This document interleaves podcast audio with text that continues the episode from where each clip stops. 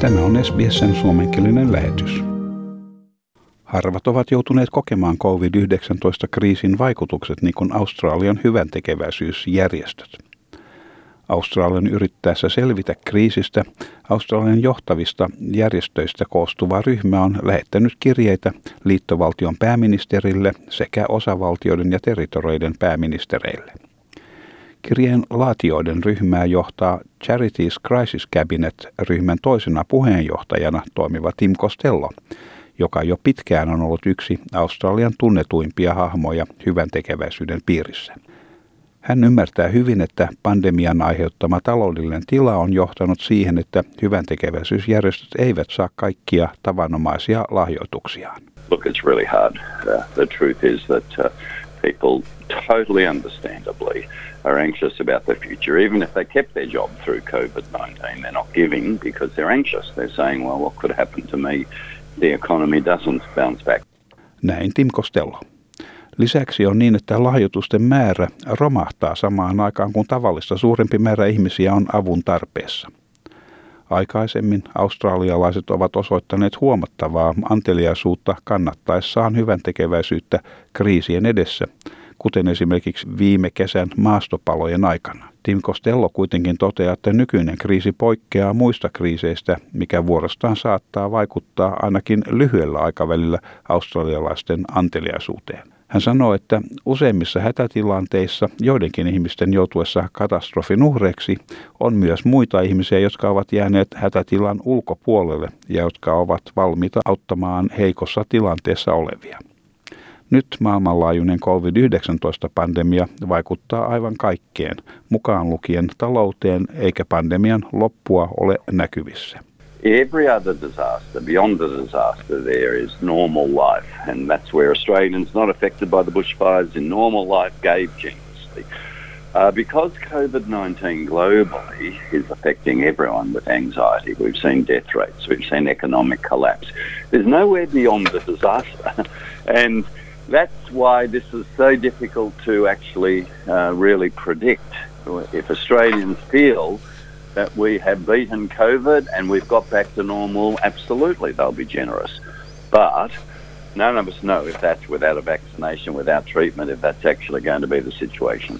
Hyvän tekeväisyysjärjestöjen avoimessa kirjeessä luetellaan useita toimia, joita järjestöt pitävät välttämättöminä, jotta voidaan varmistaa, että järjestöt voivat jatkossakin työskennellä yhteisössä ja tarjota tarpeellisia palveluja.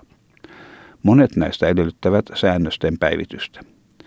Sektori katsoo myös, että esimerkiksi JobKeeper-tukimaksua olisi laskettava vähitellen sen sijaan, että se leikataan kerralla. Vaikkakin kirjeessä pääosin kiitellään hallituksen toimia hyvän tekeväisyyden tukemiseksi kriisin aikana auttaakseen niin henkilöitä kuin avustusjärjestöjä Jotkin hyvän tekeväisyysjärjestöt ovat huomauttaneet, että kaikki Australiassa asuvat avun tarpeessa olevat ihmiset eivät ole saaneet tarvitsemaansa valtion apua kriisin aikana. Violet Romeliotis on Settlement Services Australia-järjestön puheenjohtaja. Tämä järjestö avustaa turvapaikanhakijoita ja muita vastaavassa asemassa olevia ihmisiä. Hän kertoo, että hänen johtamansa järjestö auttaa paljon haavoittuvassa asemassa olevia ihmisiä, jotka eivät ole oikeutettuja täyteen tai edes osittaiseen valtion tukeen. So there are people on temporary visa holders, uh, people, international students for example, people on bridging visas, asylum seekers who have been left really with no support whatsoever, no stimulus package targeted uh, support to them or very little. Tim Costello sanoi, että ylivoimaisesti tärkein hyvän tekeväisyysjärjestöjen antama suositus on, että avustuksia ja tukea jaetaan ensisijaisesti todellisen tarpeen mukaan pikemminkin kuin muiden perusteiden pohjalta. It should be on the basis of need if we're all in this together. Need is the only objective basis. Let's respond on need. That's really the plea.